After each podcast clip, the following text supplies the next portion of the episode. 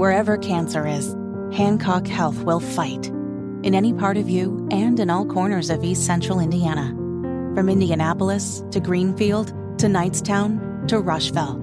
From hospital rooms to family rooms, we fight.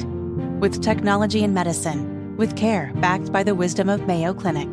For you, for your family, and for your future in Rush County. We fight cancer here. HancockHealth.org slash cancer. So first, they replace Matt Ryan with Sam Ehlinger. Then they fire the offensive coordinator, Marcus Brady. No, no, not fired. He's been relieved of his duties as offensive coordinator. And then, as the trade deadline looms, they trade Nyheim Hines to the Buffalo Bills for Zach Moss. Is this a team already looking at 2023? Is that what I'm seeing here? Tony Katz, good to be with you guys. Find everything, tonykatz.locals.com. JMV joins us right now from 93.5, 107.5, The Fan, 3 to 6 p.m. And and I heard, uh, JMV, I, I don't want to put words into to your mouth here. Here's, here's what I heard. Here's what the rumor mill told me, that when you learned about the Nyheim Hines uh, trade, uh, on air, you had yourself a, a little bit of a nutty. Did. I cried a little bit because he's a good dude. He's a good dude that was never utilized the right way here you know, when you think about it, he was a what a uh, fourth round draft selection. They developed him, and then constantly the past two years, Tony, they've explained just how much better he's going to be. You know, go back to May earlier this year. Frank Reich said, if you got a fantasy football team, you better draft Nyheim Hines, which I guess makes a little bit of sense now because now he actually has a quarterback and an offense and a head coach and other things around him now that are Super Bowl worthy. But the Colts never figured out accurately how to use him. And I'm happy for him. I really am. I'm sad for me because 21 is a good dude. He was a good dude for the community, and he was underutilized around here. But I am happy for him because I think he's going to go up there, and I think he's going to be a smash along with the rest of that offense that's got all those Super Bowl aspirations. I don't think anybody has an issue with Nyheim Hines. I think that everybody does like him. And you bring up this conversation about being underutilized uh, by, by the Colts. Before we get into what kind of offense we're running, what kind of offense we should be running, because that's really the, the conversation you're bringing up. Um, does this signal to you that the Colts have given up on the year? Um, I, I just listen. I look at it this way. I think they have just because of the way that they play. I think that they have because of the way their offensive line plays. I think they have because they haven't figured out a way. Because this offensive line, Tony, you and I have talked about this in the morning and the uh, the midday, whatever. This offensive line is where it all starts. If it fails, this team, this offense especially, is going to fail. They have not found a way to get this thing not even halfway on track. One of the worst offensive lines right now in the NFL. So it starts right there. And yeah, I would look at it. I'm just looking at it from what I see. They look absolutely done to me. There's no way Jim Irsay is ever going to say that. He's going to say, "Hey, you got to believe," and you can look around at the AFC, Tony, and the AFC is not great outside of a couple of teams, Buffalo included. But there is so much ground to make up with the way they've screwed up the first two months of this season. Yeah, I mean that's the way that it looks to me. And really, mean, even though Matt Ryan was a mess, um, and you could suggest that if he kept in there, they kept playing him, that they were tanking the season. I think they know that the writing is on the wall, much like uh, most of us and the fans do right now as well. Talking to JMV from 93.5, 107.5. Uh, the fan, uh, you saw the response from some of the Colts players uh, on social media. Is is this the kind of thing that hits a locker room as, oh man, this really is as ugly as we, we think it is?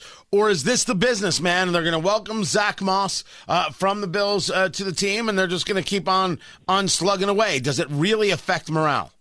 I'd expect these dudes to be professional, but I don't know if it's going to uh, affect the morale any more than you know what you hear. You go back to last week, Tony, when they installed Sam Ehlinger as the quarterback. It was a week ago Monday, and the reaction inside that locker room was of surprise. But from what I've been told, the suggestion is that there was not only some surprise, but there were folks in there that weren't happy about that. That wondered, okay, so where's this thing going here? You're talking about a six round selection.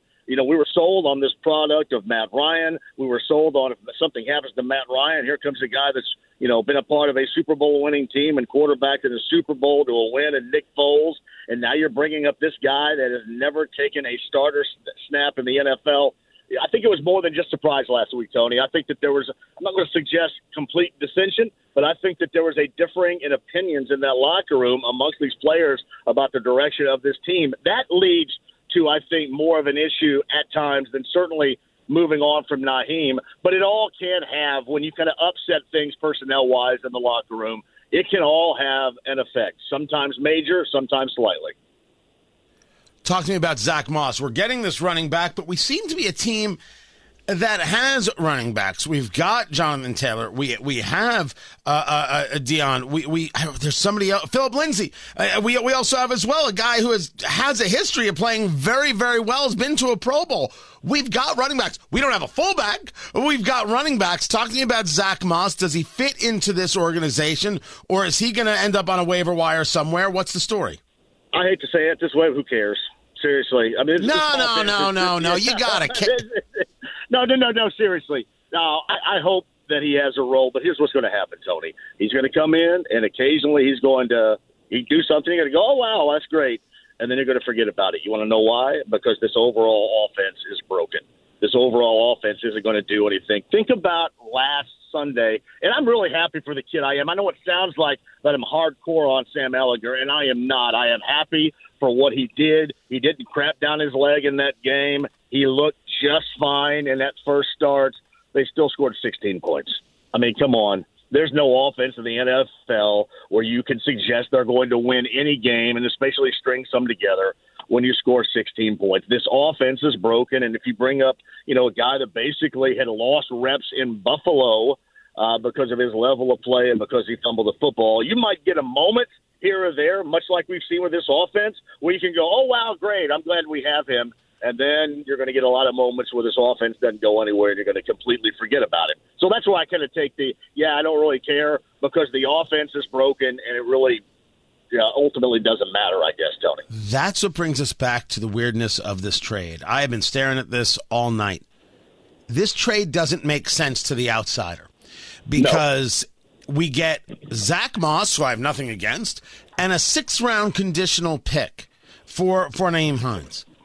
So, yeah. what was the purpose here? Did Hines ask for the trade? Is there a serious money consideration here when we talk about contracts that free up cap space for the future for us? Uh, what's what's the win here for the Colts? Nyheim Hines did not directly ask for the trade, but through his representation, was going to be cool if they would find a new seat for him because a couple of weeks ago, maybe even a month ago, he was you know talking about this offense and the offensive woes after a game and said, "Hey, you know, look how many different quarterbacks there have been in here," and you could tell that there was a level of frustration. He had a level of frustration after last year with the way that he was utilized because he signed a new contract, and then you know you get some fans pointing the finger and saying, "Hey, this guy isn't worth it. They overpaid for him. What does he do? He doesn't produce."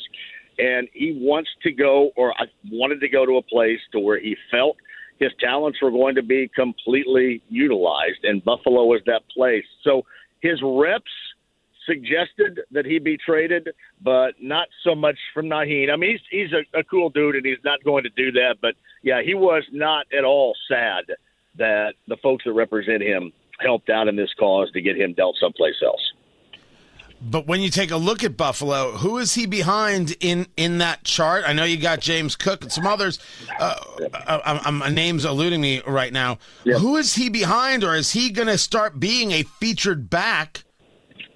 Well, in um, yeah, Tony, in, in Buffalo. I mean, you got Devin Singletary, you got Cook. Where where does he fit?